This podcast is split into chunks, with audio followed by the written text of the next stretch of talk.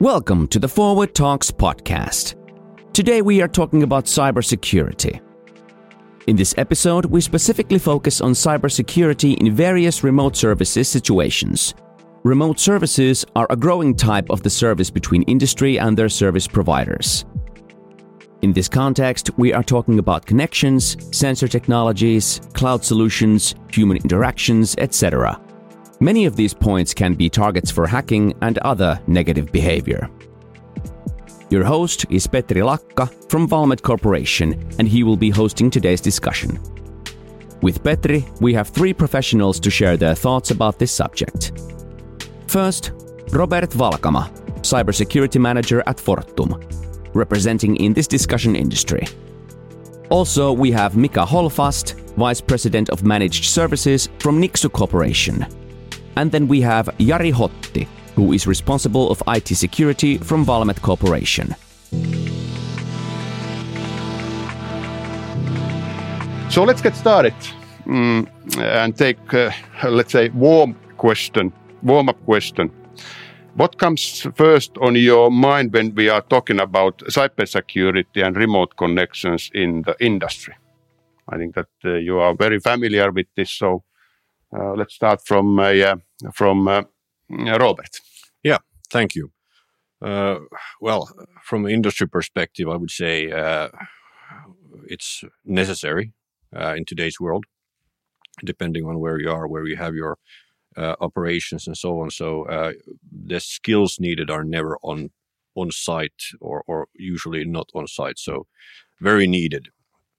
Uh, when it comes to cybersecurity, it's of course a risk point that needs to be managed. Uh, but uh, I'll leave leave it at that and uh, forward the question.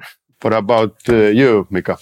Yeah, yeah, I, I think especially the remote connections and, and for example, the, our threat intelligence shows that 37% of the initial access is, is or anomalies in that is uh, is created by these remote connections. So, so it, it's a huge risk so 37% of That's a big, big number. Yeah. Yeah. Yeah. I, I think in now, nowadays, so current world where uh, there are a lot of customers, for example, in Valmet all, all around the world. We just don't have possibility to have those experts in everywhere all the time.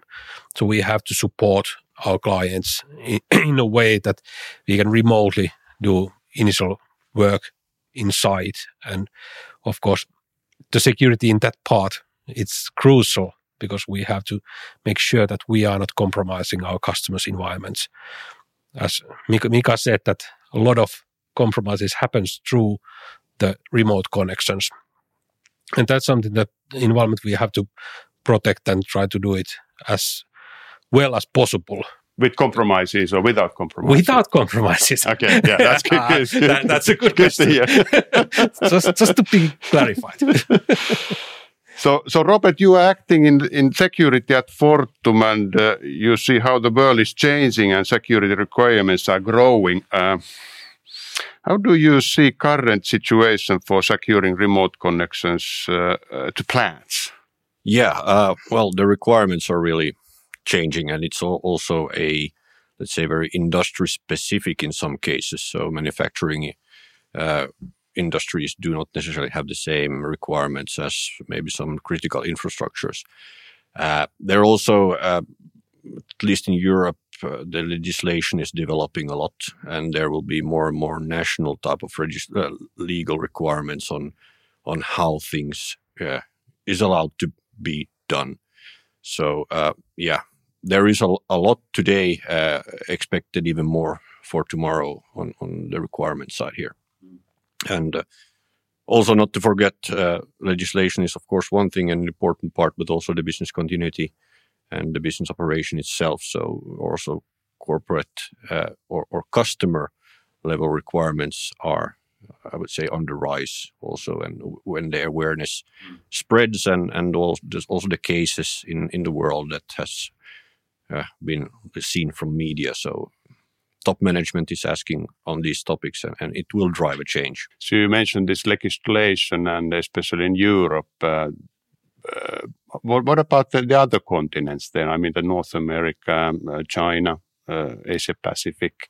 Any any differences in the legislation when it comes to the cybersecurity?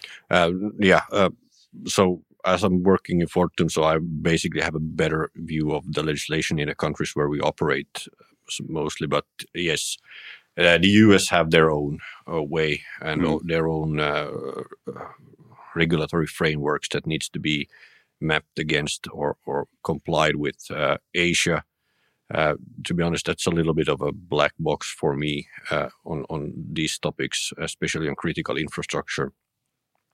but if you're looking at security from a holistic perspective, it's still the same things that needs to be done uh, when it boils down to the essentials. Mm. It's just maybe where you can have something who who needs to approve it or uh, mm-hmm. within which uh, geographical borders does something need to sit and and of course the cloud is a big question mm. in many cases can we use it can't we use it and so on now, if we think about overall the solutions that uh, uh, that you have for the cybersecurity, do you prefer your own solutions or, or do you trust the service providers in these uh, security solutions? How, how do you see the situation in from your perspective? there's there's no correct answer in that part, so I would say it depends, like a lawyer. Uh, uh, no, but uh, it it really does depend uh, on what the environment is that you're actually talking about, and uh, yeah. what first of all, what does the supplier have to offer? Yeah. First of all, how do they operate them?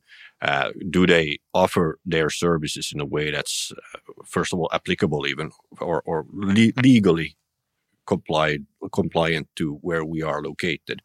or where we want to use this service. So there's a lot of questions, but one thing is for sure. I would very much like to see the suppliers' uh, participation in these types of solutions. So, mm. uh, we're nobody's well off by building islands in a way. Mm, mm. What about then if, if you're thinking about the uh, these remote services uh, in, in generally and uh, and uh, uh, business requirements versus cyber cyber risks? Uh, and what kind of risks do you see in these remote services based on these requirements versus cyber risks? Uh, uh, you definitely you need to make some compromises if I understand the technology, what is behind of it, and, and thinking. Okay, uh, let's say first of all, uh, uh, in my opinion, there's no cyber risk in, in this, and the only risk that we have is actually a business risk. Uh, there's a business need to have these remote accesses, and we need to accept that. Uh, and uh, there comes that comes with some sort of a risk. And uh, uh, when looking at this, what we're calling cyber risk, or basically what it is, it's a way to materialize business risks to cyber means, uh, meaning that somebody misuses the the connection, or or let's say in some cases maybe a supplier got hacked or whatever. So in that sense, business interest is to maintain operation, have the availability and, and this part or uh, hmm. integrity mm. ensured of the OT environment and keep operating as planned. So uh, when it comes to requirement and who is doing what and so on, it's actually a question about responsibilities, more or less. Okay. Yeah.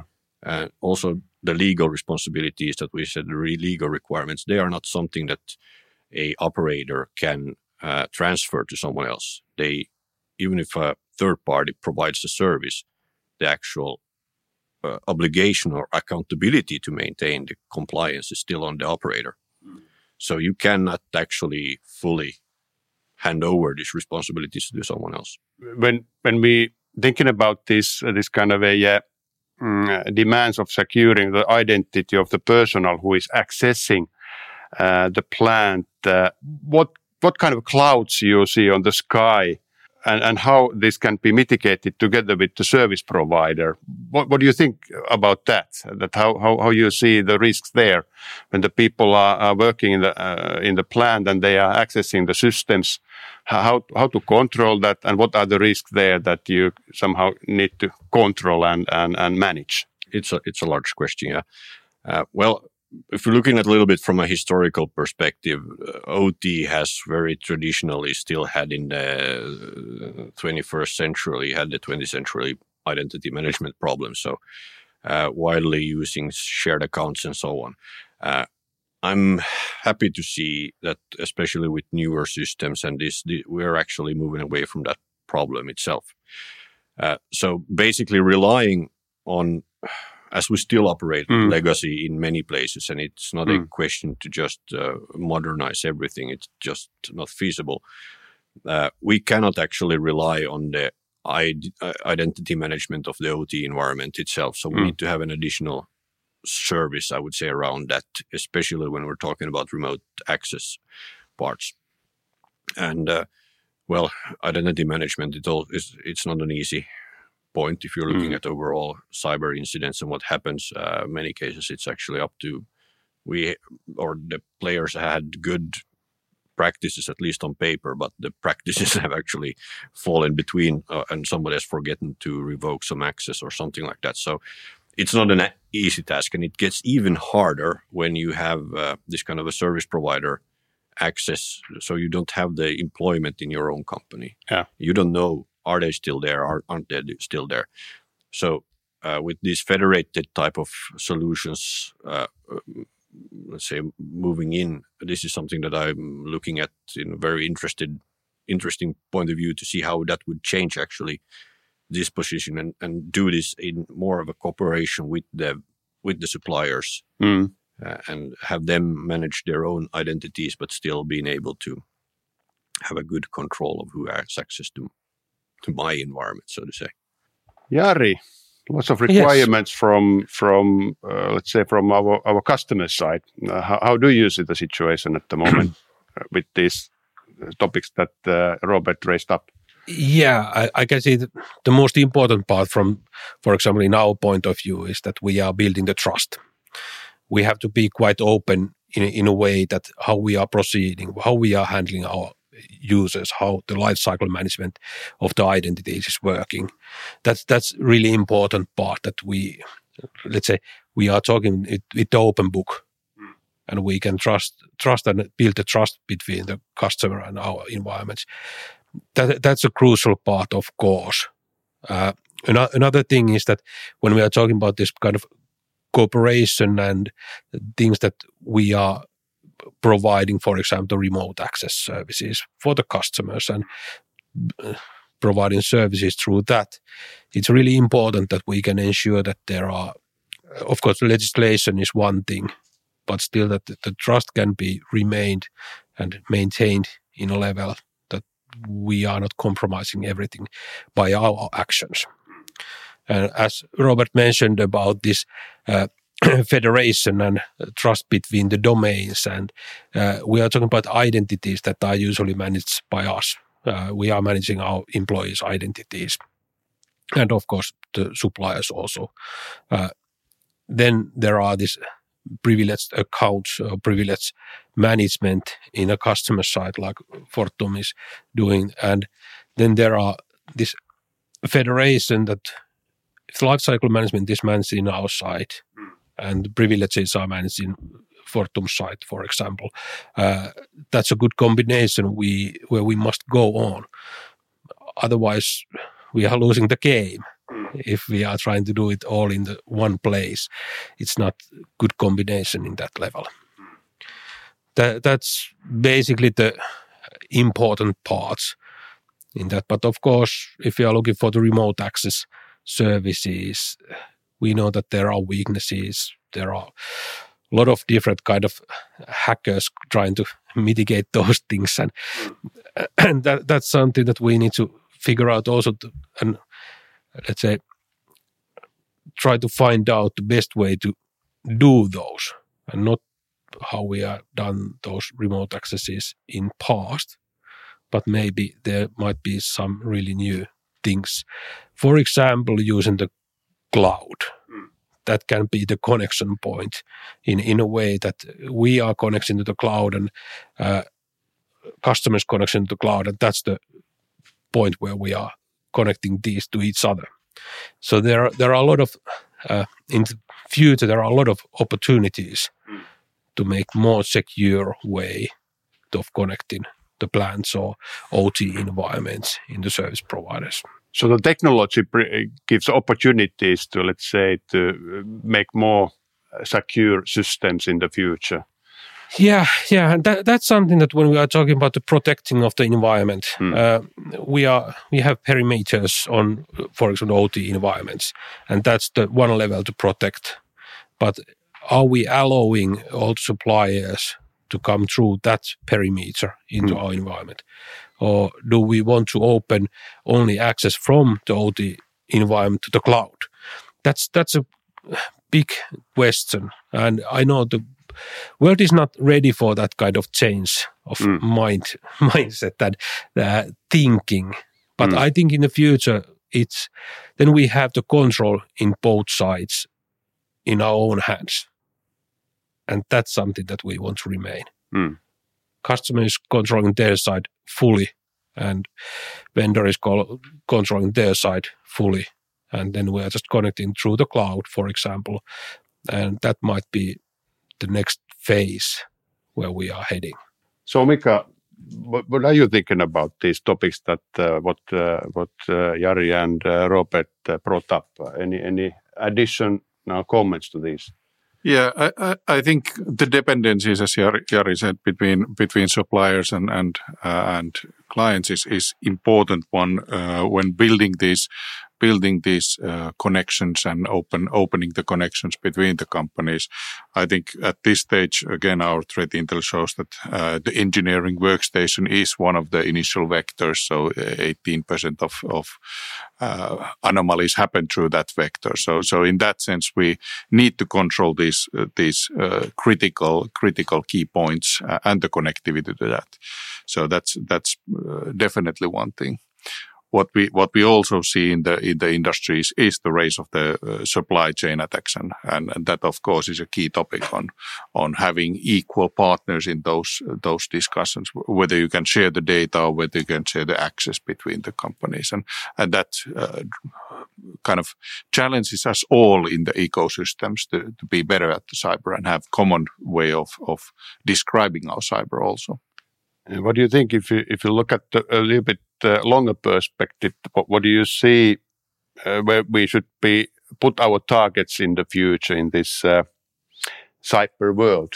how do you see that? I think I know that this is this is difficult question, of course, but uh, predicting is always difficult, especially yeah. predicting the future. Take yes. a crystal ball on your hand, so that's always good to have. But yeah, yeah. Uh, from a short term, I would go uh, go for the vulnerabilities. We still have uh, roughly on the on the OT side, seventy percent of the environment is still mm. vulnerable for for uh, patching or or unpatched environment. So so that's definitely a short term target that we could already start. We have the tools, we have the capabilities to analyze those, and now we should just start renewing and updating our environments.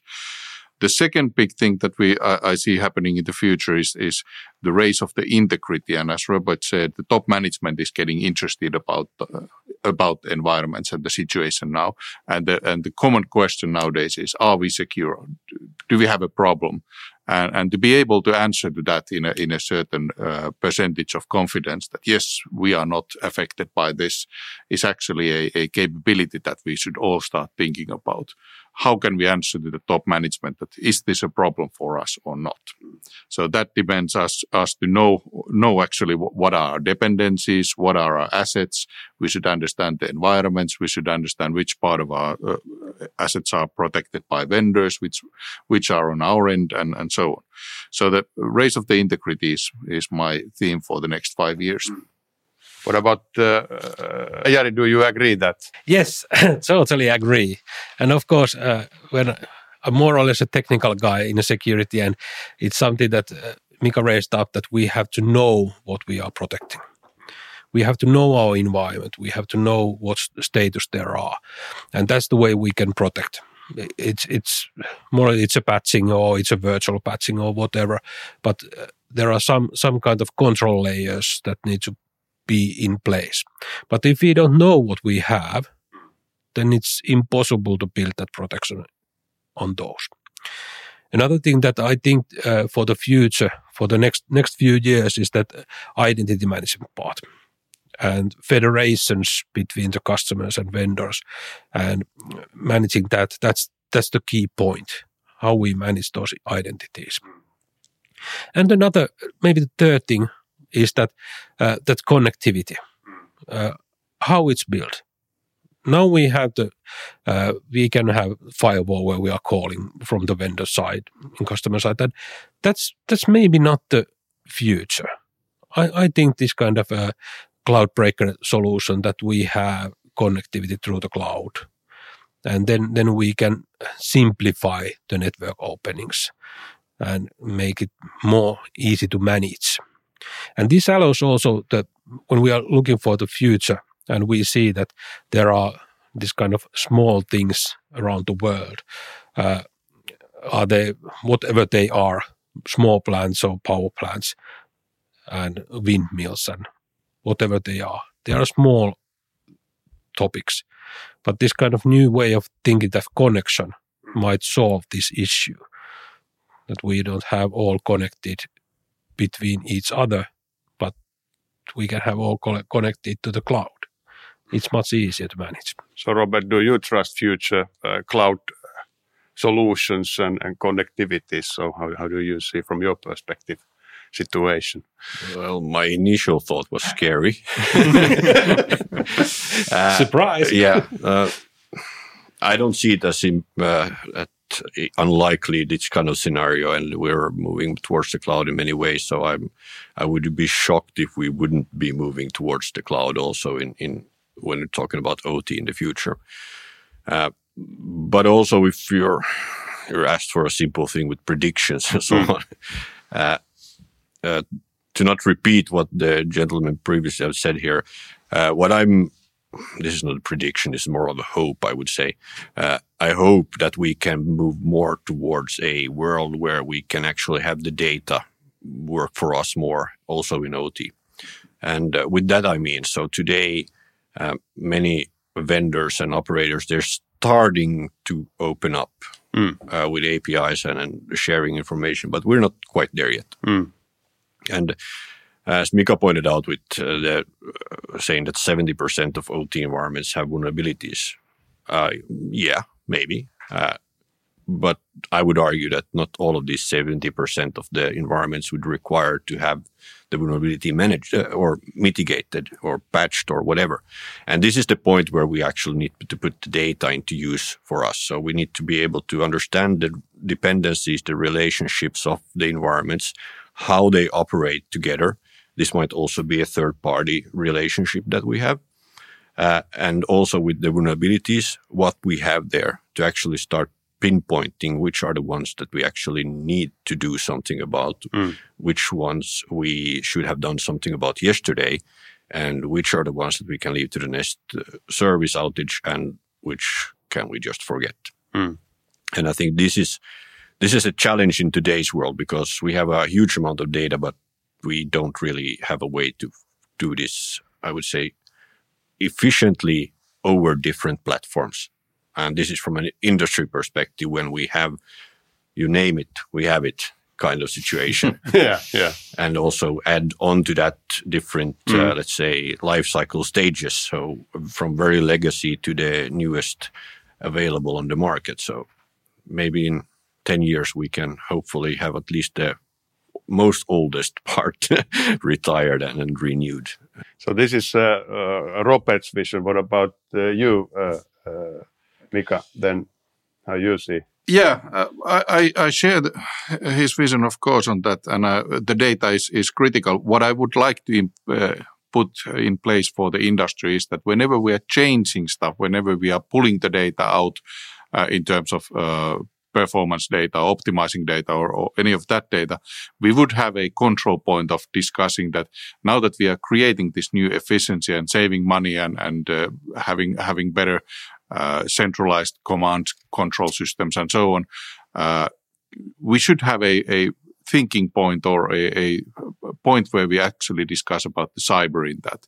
Uh, what are the, is the environment ready for us to connect it or, or, should we add some compensating controls if we can't patch or anything like that? I think that is one, one crucial thing that we need to bring into the engineering level mm. at least. That is this new connection uh, secure and what about its life cycle? Mm. Jari. Yeah, I, I think that life cycle is one crucial question Yeah. because we know that there are these 20 years old systems in in those plants or in in factories or whatever they are and we don't get rid of those so we, we have to understand also in these new environments that we are building today that they might live there next 20 years or 30 years Mm. how can we manage that part so that we can ensure that uh, when we implement a new new for example automation system in somewhere how can we make sure that it keeps up to date until 2015 Okay. 50 that that's that's a big question and i think that's something also from vendor side that we need to think about that that continue the life cycle management. How can we ensure that uh, the customers get let's say not vulnerable versions after 10 years of usage how can we ensure that Mm. life cycle management in that part So you take an even longer perspective. To, I- about yeah, it- it-. 2050. Yeah. Yeah, it's it's a, when we are talking Yeah. about this kind of automation systems Yeah, and things right. like that, it's it's a long term game in there, so that it it might be the thirty years or twenty five years, and that that's something as a vendor we we need to think about that part. We need to ensure that they are the support and uh, updates are continuing from the long term of time. Mm. And thi- this gives us a lot of difficulties. Uh, what happens in 20 years in operating system world? Is there any Microsoft left? Is Linux dead? Hmm. Do we have some Hmm. kind of Lots of Tesla OS? Uh, Hmm. Who knows? That's right. And So that's during the life cycle, you have to design, for example, three different uh, operating system changes during Yeah. the life cycle. Yes, yes. Nobody does that in IT anymore. So- Yeah. so, So that's a journey, of course. Yeah. Thank you for listening to the Forward Talks podcast.